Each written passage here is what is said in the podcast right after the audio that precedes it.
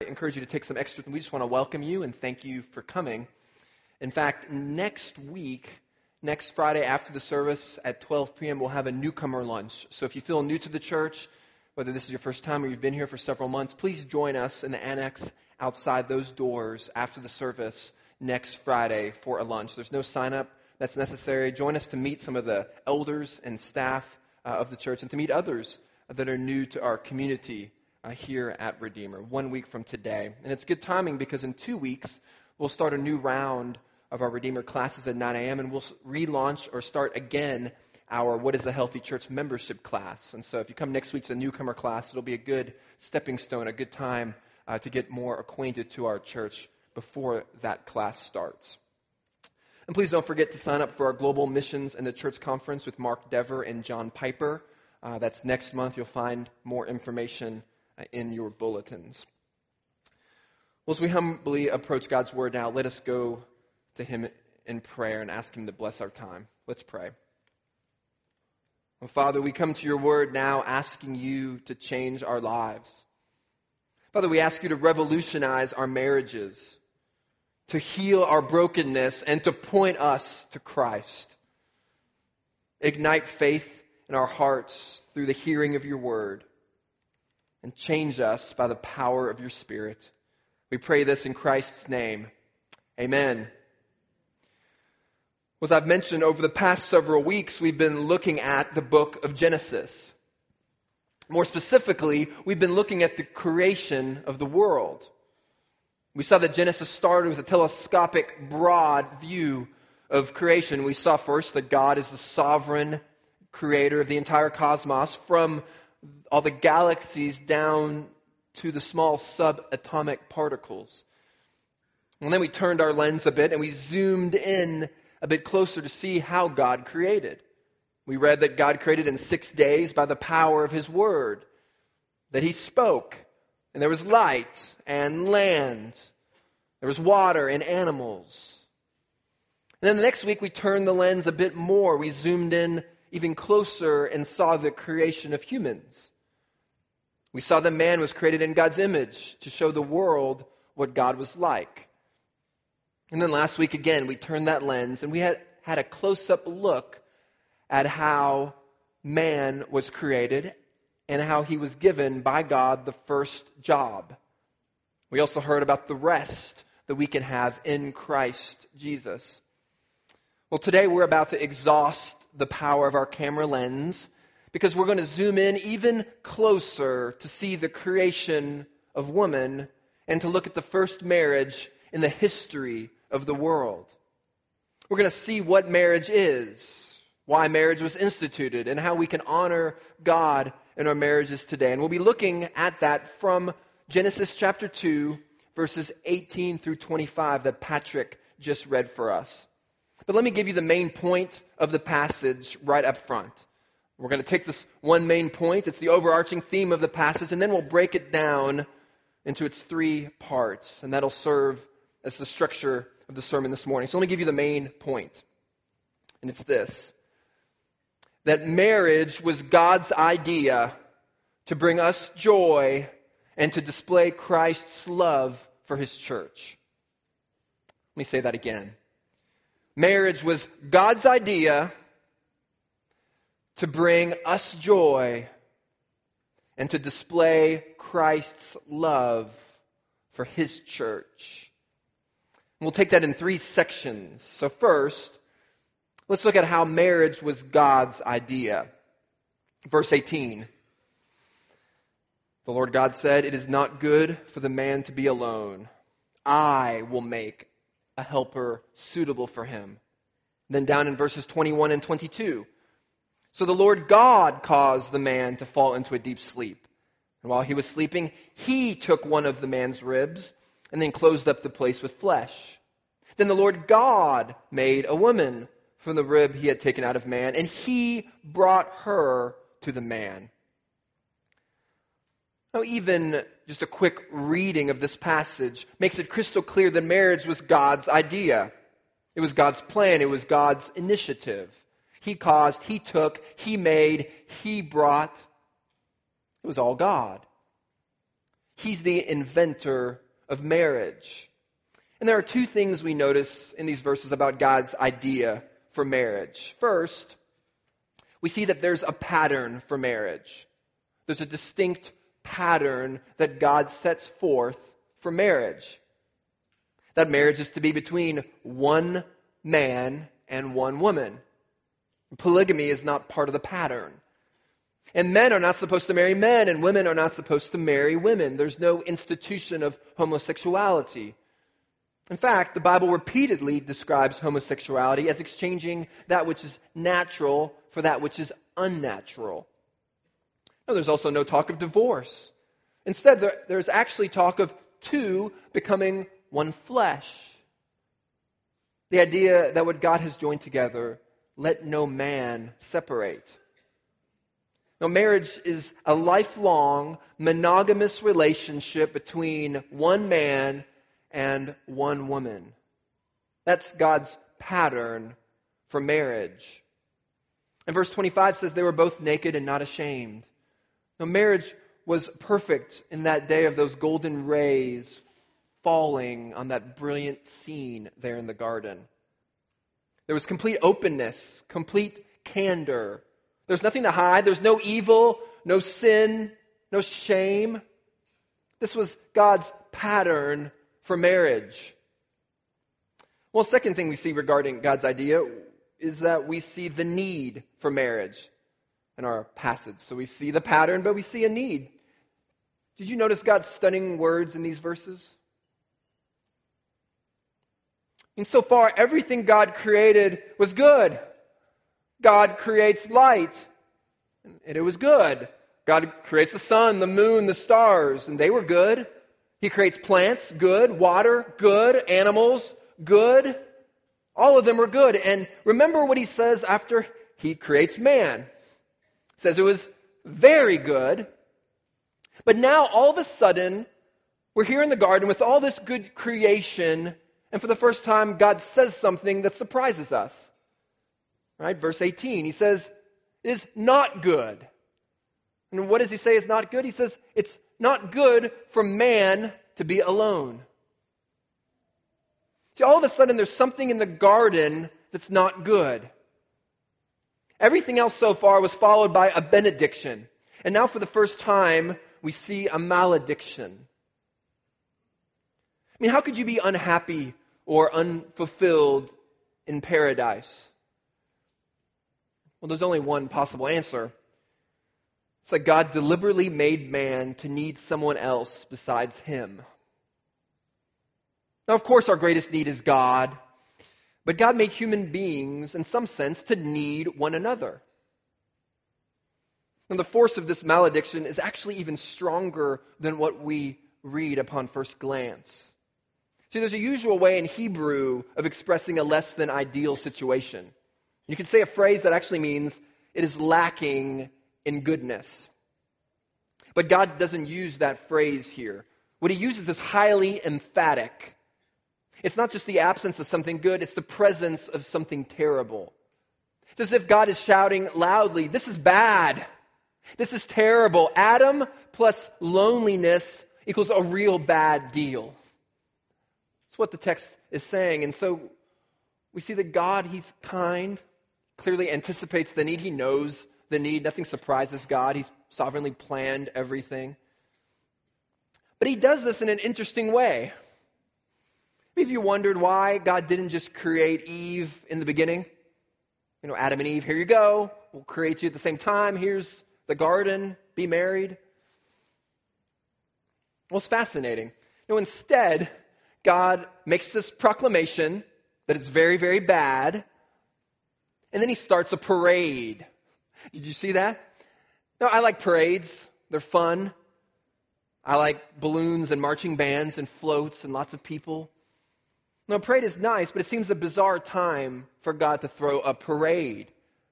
That's exactly what God does. He supernaturally summons a parade of animals from all people groups on the face of the earth, and he parades them past Adam. Have you wondered what that looked like? Just a long single file line, I'm assuming, down across the mountaintops with every animal species on the face of the earth just walking by Adam? You know, aardvarks and baboons and chimpanzees and dingoes and elephants and right down the line, just walking, marching past Adam. And he's evaluating them. Text says he looks at them, he evaluates them, and he names them. He says, You over there, you look kind of like a wallaby. You over there, you look like a kookaburra.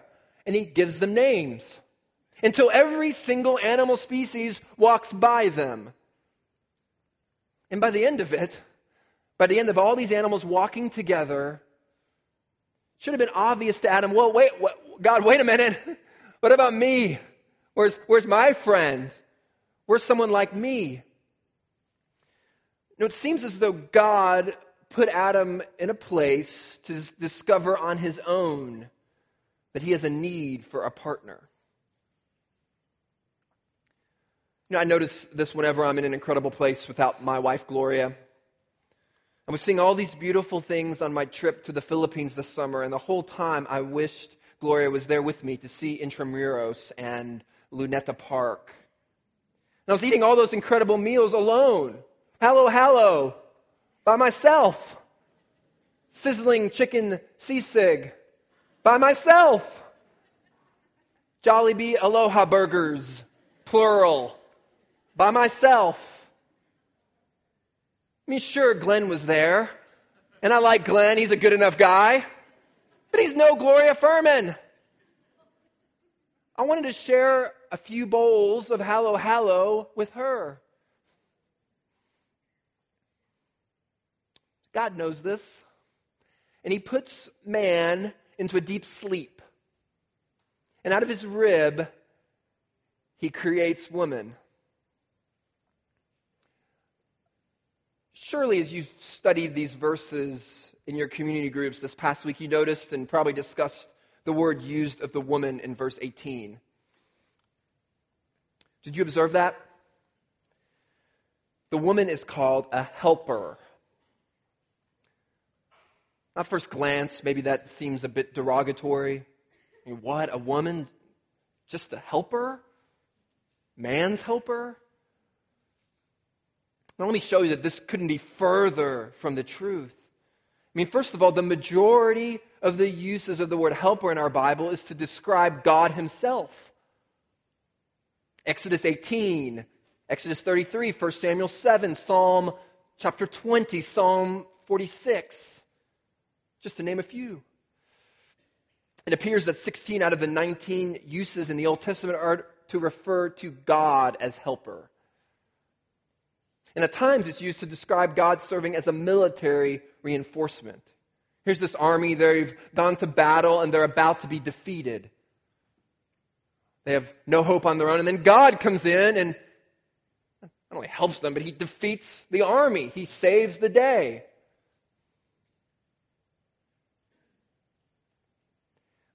this term helper means that the woman provides what is lacking in the man, who can do what the man alone can't do.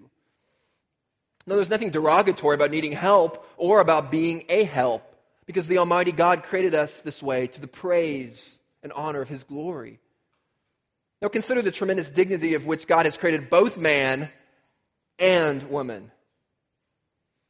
And if we take the whole phrase, not just helper, but if we take the whole phrase, a helper fit for him, it literally means like opposite him or according to his opposite.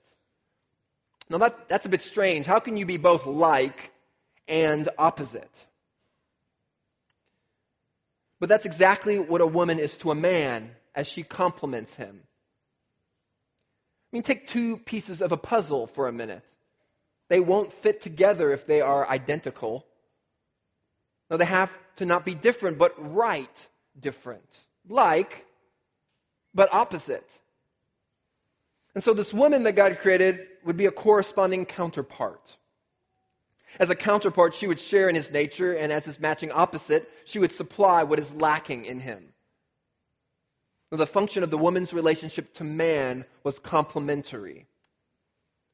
Now, while man and woman are equal and complementary, there are different roles in marriage. We've looked at that before in 1 Peter chapter 3.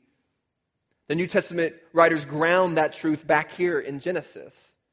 Man was created first, and woman was created out of Adam, and she was created to be a helper. And so man is to be the head of the home. This does not denote superiority, but order. We see the same thing in the Trinity with Father, Son, and Holy Spirit. I, I think Matthew Henry's words say this best. He said, Woman was not made out of his head to top him, not out of his feet to be trampled upon by him, but out of his side to be equal with him, under his arm to be protected, and near his heart to be beloved.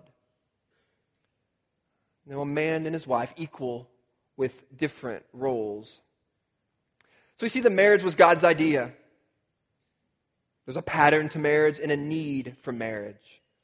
Marriage was God, God's idea to bring us joy and to display Christ's love for his church. Well, let's move on and examine that second phrase then. That second part of our overarching statement that marriage is to bring us joy. Marriage is to bring us joy. I mean, look at Adam's response to his wife in verse 23. This is now bone of my bones and flesh of my flesh. She shall, shall be called woman, for she was taken out of man. Now, I need to explain what's happening here, or else we'll miss what's going on. Now, this is the first piece of art in the Bible. It's poetry. It uses wordplay, rhyming, and chiastic structure. And we have here the first man, Adam, upon seeing his wife to be explodes into poetry. Now, the word there now, it can also be translated at last. Maybe some of your translations have that, or finally. It means he's been saying to his future wife, You have been who I've been looking for all my life. Now you could say, Well, Adam, it hasn't really been a long life so far. well, that's true. But even in that short time in the garden, naming the chickens and the ducks, he's finally found what he's been looking for. And he explodes in a poem. These, in fact, are Adam's only recorded words before the fall. And he's excited. He's excited he's about to get married. Let's think about it, too. This has been quite a day for Eve, hasn't it? I mean, she's had a big day. I mean, Let's review. She got made. That's a big deal. She met God. It's big stuff. She goes to her wedding and she meets the first person she's ever met. And she's told that he's going to be her husband and that her marriage has been arranged by God. It's an arranged marriage. And the man at her wedding breaks out in song and poetry for her. I mean, this is an epic day for Eve, isn't it? A pretty epic day for Adam as well as he meets his bride. I mean, there was excitement, there was joy, anticipation, happiness was in the air. This was a very, very good day. Now, if you're here and you're not a Christian, you don't follow Christ, this may be different from what you may have heard about Christianity. I mean, we Christians are not trying to deny pleasure God created marriage for our enjoyment. It is to be appreciated. It is to be enjoyed. Marriage was God's idea to bring us joy.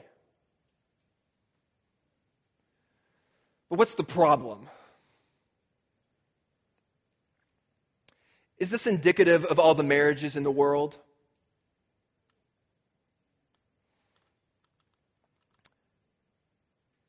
How about all the marriages in this room? How about your marriage? Maybe you're thinking, wait a minute, wait a minute, marriage is supposed to bring joy? But look at my life. My marriage is the greatest source of my pain. So, why are so many of our marriages not a joyful union right now? Well, let me give us a few reasons for this. And I'll phrase them this way I'll phrase them as three lies. Three lies that prove destructive for our marriages. The first lie is that we believe, first lie we believe is this I didn't marry the right person. I didn't marry the right person. See, there's this evil lie that the world feeds us that you have a soulmate. You have a soulmate out there somewhere, and you better not miss them, because if you do, you'll marry the wrong person. Now, we may not say it out loud, but deep down inside us, when times are tough, we feel like we married the wrong man or the wrong woman. That somewhere out there is our real soulmate, and we're still waiting for them to sweep us off our feet. Well, friends, I want to tell you something today. That because we're all sinners, you never marry the right person. And neither did your spouse. That's the truth. And you might say, well, I, I didn't think love would be this hard. Well, friends, nothing truly great comes easily. Why should we think that love between two sinners would come easy even for a day, much less a lifetime? Or maybe you're discouraged because your feelings have waned and you don't get those warm fuzzies anymore. They've kind of fizzled away. You start thinking if only my spouse had the brains of an astronaut, the body of a beauty pageant champion, and the kindness of Mother Teresa. If only my spouse were like that, then I'd be happy. Then I'd be fulfilled. Then I'd have joy. Then life would be good. No, that's the right person. But that assumption overlooks a crucial aspect to marriage. It fails to appreciate that we always marry the wrong person. Now, Tim Keller examines this in his great book on marriage called The Meaning of Marriage, which we have several copies of that book and other new titles on marriage, new for today, on our bookstall that you might want to check out after the service. But in Keller's book, The Meaning of Marriage, he says this We never know whom we marry, we just think we do. Or even if we first marry the right person, just give it a while and he or she will change. For marriage being the enormous thing it is means we are not the same person after we have entered it. The primary problem is learning how to love and care for the stranger to whom you find yourself married. That sounds a bit discouraging, but let me tell you what Keller is saying here. He's saying that marriage brings you into more intense proximity to another human being, more so than any other relationship can. Therefore, the moment you marry someone, you and your spouse begin to change in profound ways. You can't know ahead of time what those changes will be. And so you don't know, you can't know who your spouse will actually be in the future until you get there. So it may be that the idea you have of marriage comes from Hollywood or Bollywood or some other place that has directors and actors and scriptwriters and rehearsals. But if this is your idea of what marriage is like, friend, I, I can understand. It's hard to see that dream die. But I promise you that God is about to resurrect a far better dream for marriage. So keep hanging with me as we look through this passage. But let me speak for just a few minutes to the singles in the room. So those of those of you that aren't currently married. And first specifically, let me talk to the single men here men who desire to be married one day. What is your idea of a wife? Those, those are you single men sitting here. What is your idea of a wife? Does your idea of a godly wife, does that match up with God's idea? Or does it match the world's idea? I want to tell you that there are a lot of godly single women in this room right now. Women that love Jesus, women that love his church, women that are faithfully praying that God would use them as witnesses to the gospel in their homes, in the workplace, in their communities. Now, I know this isn't a matchmaking service, it's a worship service. I understand that. If you're a single man, you don't need to stand at the door and say hi and smile to all the single ladies on the way out today. Though that may not be a bad idea. It's not what I'm saying. No, single men, maybe as you submit to God's idea of marriage, then maybe God will do for you what he did for Adam and just put your future wife right in front of you so you can't miss her. Maybe right in your community group or in your ministry team or some other activity that you're involved in. Oh, friends, talk to godly older men in your life about your desire to be married. Get wise counsel. Get people to pray for you. Well, similar things could be said to the women here, to the single women in this room. Your picture of Mr. Right might be wrong, might be way off. Are you looking for your soulmate, or are you looking for a godly man who will point you to Jesus? Are you noticing all the flaws in each single man you know? Like a metal detector that detects all the metal present. Are you like a flaw detector, just picking up all the flaws of all the men in your life? We laugh because it's true, isn't it? It's a tendency of our hearts. No, friend, there is no right person to marry that will cause all of our earthly dreams to come true. They don't exist. Well, friends, if you're single here and considering marriage, please let the elders be involved. We, we care for you. We want to pray for you. We want to help you in this pursuit. We we want to walk alongside you. And we want to see singles in this church get engaged and married to the glory of God. We know that's not God's calling for everyone, but it is the calling for many, and we want to be a part of that with you. Well, let's move on to the second lie that threatens to destroy marriages and rob us of joy. It's the lie that says, My parents are more important to me than my spouse.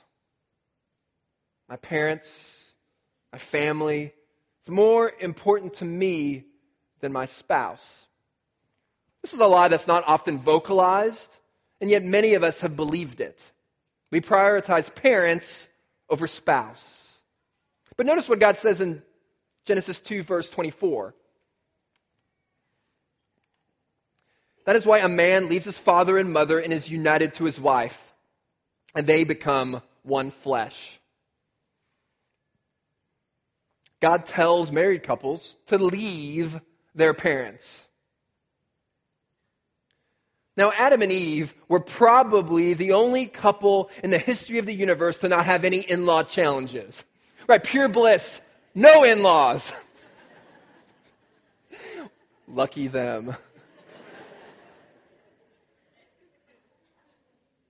But what does God mean when He tells them to leave? Does this mean that one can't care for their elderly parents and bring them in the home to look after them in their latter years? When we think of the word leave, we picture a man moving out of his house and setting up a house elsewhere. But in fact, Israelite marriage was usually patrilocal, which means the man continued to live in or near his parents' house after marriage. It was the wife who actually left to join her husband. This is what, what would happen. A man would go off to the village, would propose to the woman, to propose to his wife, and then he would leave her after the engagement, and he would go, usually build onto his father's house. Maybe another section of the house on the same property. And then once that's done, they'd have the wedding, and he'd bring his new wife into his new house. This is still the pattern today in many Middle Eastern communities. So it's hard to think that geographic location is what God is talking about here. This has never been enforced, it's never been the understanding. No, a better understanding of the word is to forsake. To think of leaving as forsaking. Many ways, it's an even stronger word. Well, the point is that before marriage, the man's first obligations are to his parents, but afterwards, they are to his wife. See, many of our cultures where honoring parents is such a high obligation, this remark about leaving and forsaking, it's stunning, it's striking to us. Now, this is not to say that we are to dishonor our parents. No, the Bible is clear. We should honor our father and our mother.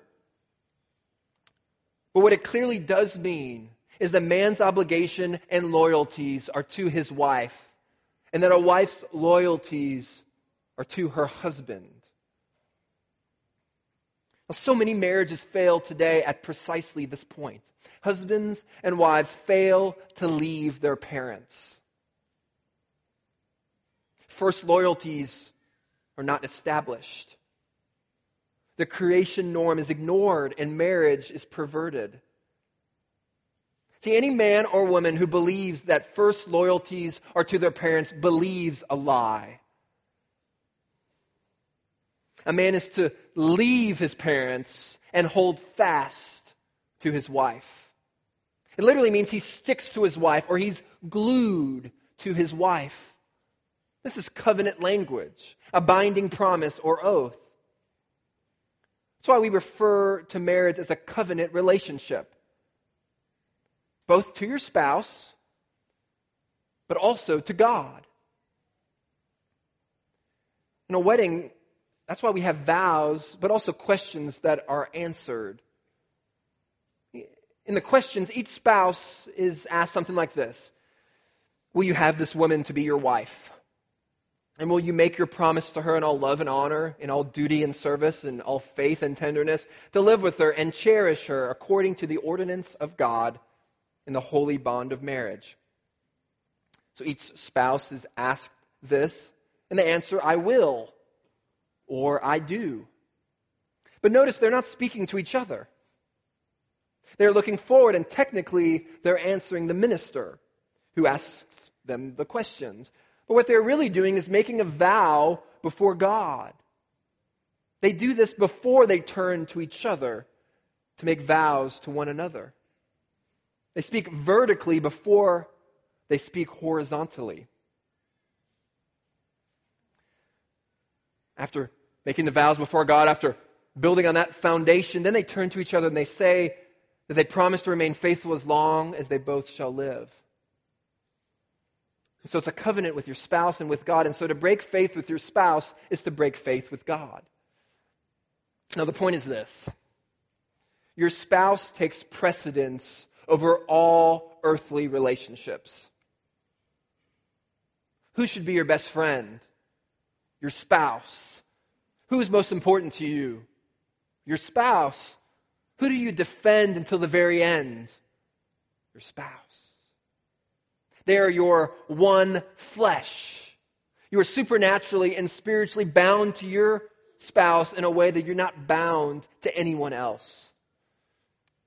So, practically, practically, what does it mean to leave or forsake your parents? How should this play out in marriage? Well, you're, you are to be a united front with your spouse as you deal with your parents and your in laws. You deal with your parents if they've hurt your spouse, and you defend your spouse to them. It means you don't talk to your parents about your spouse in a degrading or gossiping way.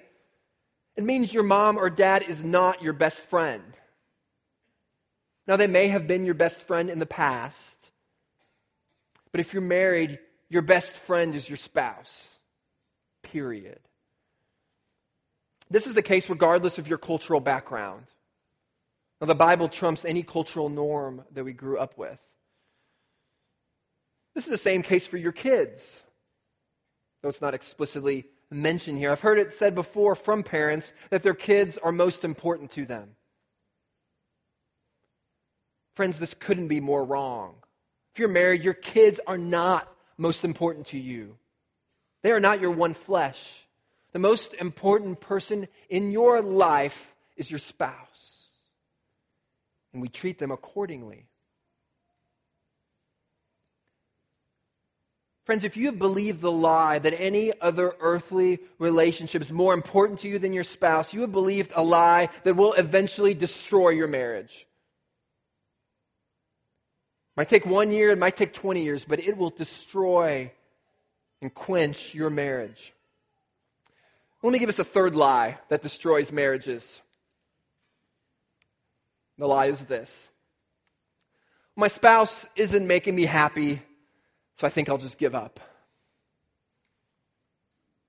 My spouse isn't making me happy. Now, I hear a similar sentiment quoted often in my marriage counseling. Someone comes to me and says that their spouse just won't do blank. You can fill in the blank. And it's left me sad and crushed and in despair. You know, a wife might say, Well, all I ever wanted was a man to make me happy. When you hear that statement, you know this man is doomed. He's cooked because he wasn't made to be a mini Messiah.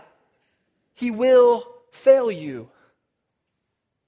Now, if your spouse is your source of identity and significance, you will never be happy.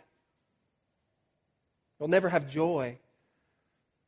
Now I realize I just finished talking about how your spouse is the most important person in your life. But when you ask them, when you ask them to be what only God can be for you, you'll be discouraged. When you ask them to do what only God can do for you, you'll be in despair. See, our marriages can't be grounded in romance. The movies have it wrong. Our marriages cannot be grounded in romance. They must be grounded in the worship of God. For your marriage to bring you joy, it must be grounded in the worship of God. And friends, we all worship something. I mean, if you're freaked out every time your spouse fails to give you the love that you think you deserve, it means you have placed them on the throne of your life. See, what has happened is your spouse has become a functional God replacement. You're looking to your spouse to give you only what Christ can give you.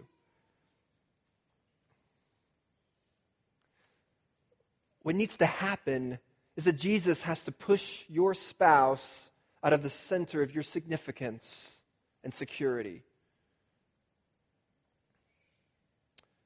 Now, the answer to all the problems in your marriage is seen in the gospel. You need Jesus to be the center of your life. See, in Ephesians 5 that Craig read for us earlier, it doesn't say, have a marriage that honors God, just try harder, just work harder. Just gird up your loins and do good things. Get better. Go to how to be a better husband class and improve yourself. No, instead it says, look to Jesus. Look at what Jesus has already done for you. Now, friends, that enables you to be a good spouse. Jesus has to demote your spouse, and he has to be your main sense of joy and security. Now, husbands, you love your wife as Christ loved the church, not because your wife has done anything for you, but because of what Jesus has already done for you. Now, for your marriage to succeed, you need to realize that you are the biggest problem in your marriage.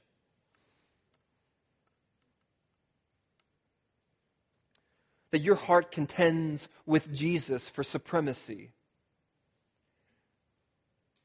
That your sin is injecting toxic poison into your heart.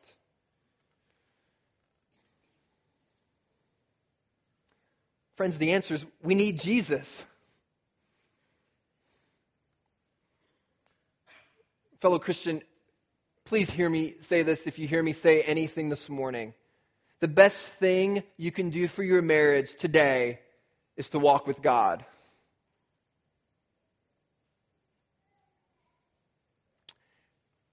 It's not enough to try harder, but instead to rely on the one who is perfect in your place. This is how you get the power and the patience to stick out a difficult marriage. You pursue Jesus. Say, if you're here and you're not a follower of Christ, you need to know this. You need to know that apart from Christ, your marriage has no hope. It's the most loving thing I can tell you today If you're not a follower of Christ and you're married, apart from Jesus, your marriage has no hope of succeeding. This is really one of the storylines of the book of Genesis. Soon after man sins in Genesis 3, we see that marriages fall apart. In chapter 4 of Genesis, we see polygamy. Chapter 9, you have evil thoughts and evil words. Chapter 16, you have adultery. Chapter 19, you have homosexuality. Chapter 34 of Genesis, you have fornication, you have rape. Genesis 38, you have incest and prostitution. Chapter 39, you have seduction. Now we see marriage has just gone bad. See, friends, apart from God, we have distorted the most sacred of institutions that God has made. We have perverted God's good gift to us.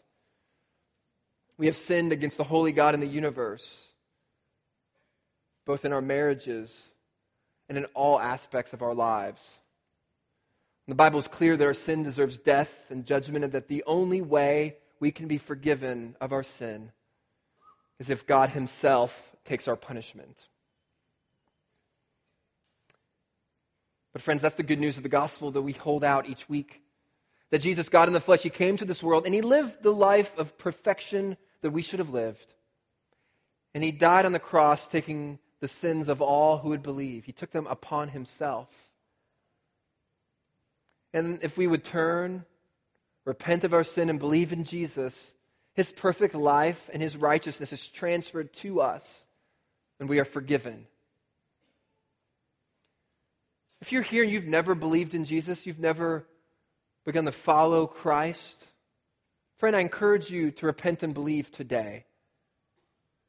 This is the only way to be right with God and to set an eternal destiny for yourself that includes all joy and all satisfaction. And it's the only way to handle your marriage in the way that God designed it.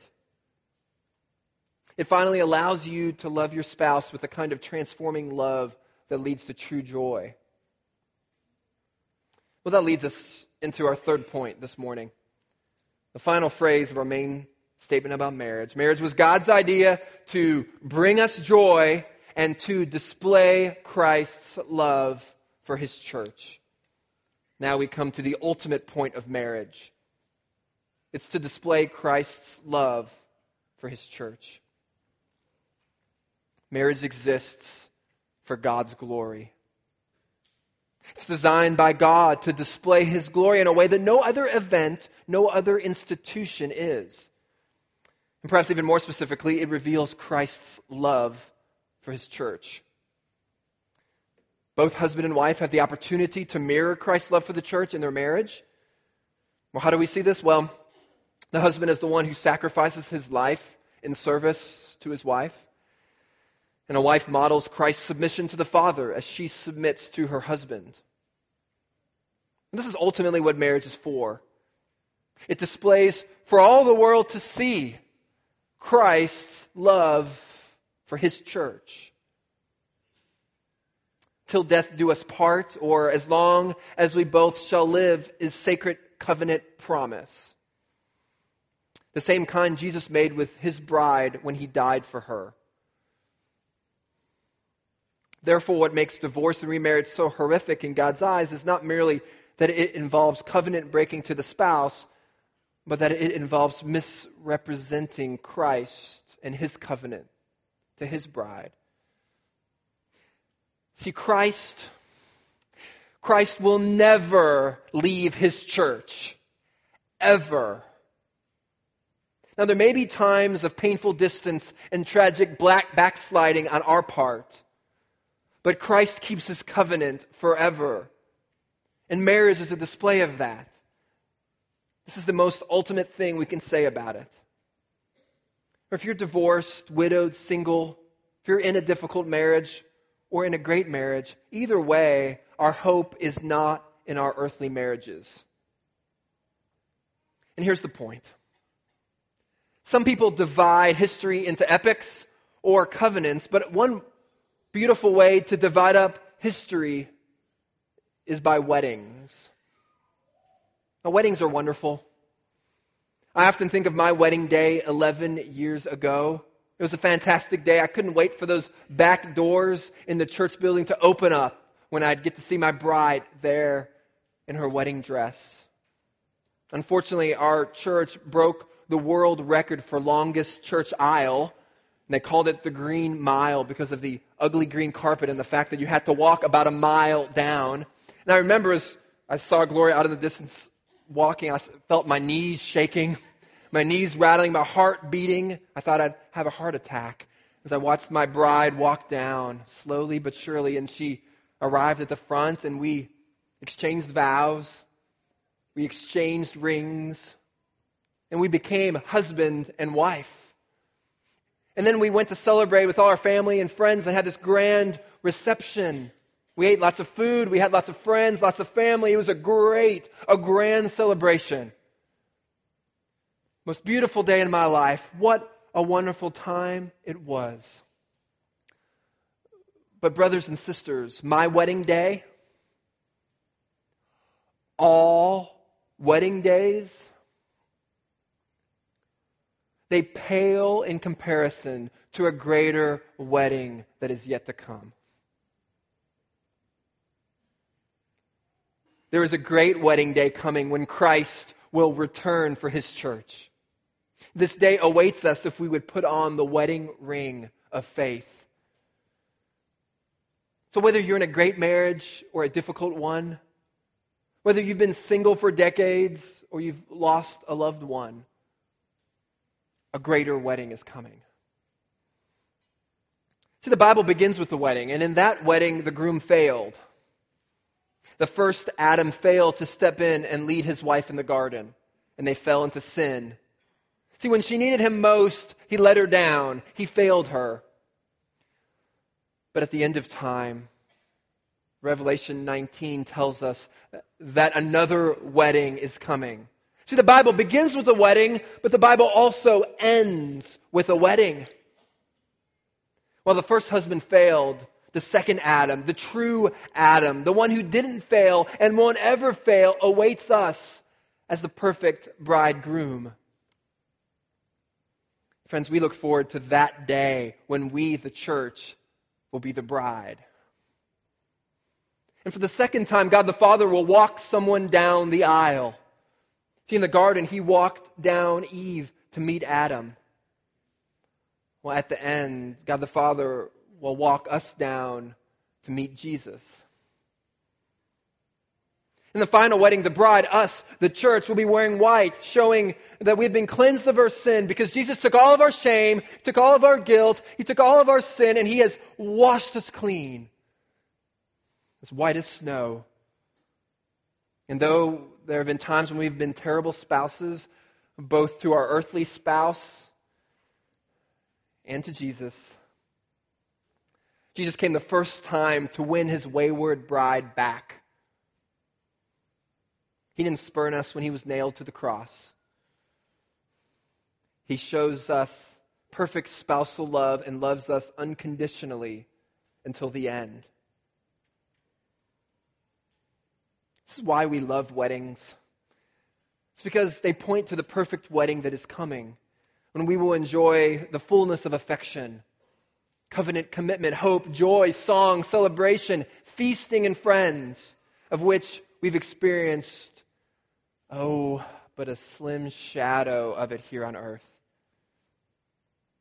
Friends, marriage was God's idea to bring us joy and to display Christ's love for his church.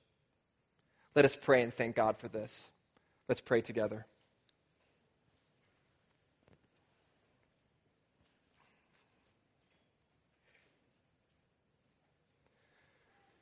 Father, we thank you that one day we will finally be at a home in your house, in your kingdom, married to the bridegroom Jesus. Until then, would our marriages here on earth be transformed into something that shows the world about Christ's love for the church? Would you mend the hearts of the brokenhearted here today? Would you grant forgiveness to those who are repentant? And would you glorify your Son in our midst? We pray this in Christ's name. Amen.